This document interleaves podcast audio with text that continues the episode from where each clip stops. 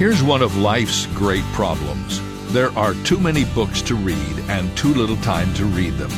King Solomon wrote in one of his three books, Of the making of books there is no end. If that was true in his day, how much more true is it today? But here's a word of caution about books. God Himself inspired the writing of 66 books which are gathered together in the Bible.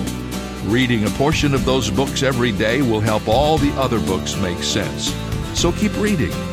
Just make sure God's book is the one you read over and over.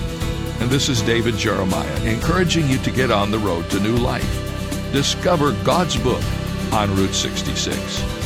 Route 66, driving the word home. Log on to Route66Life.com and get your roadmap for life. Route 66. Start your journey home today.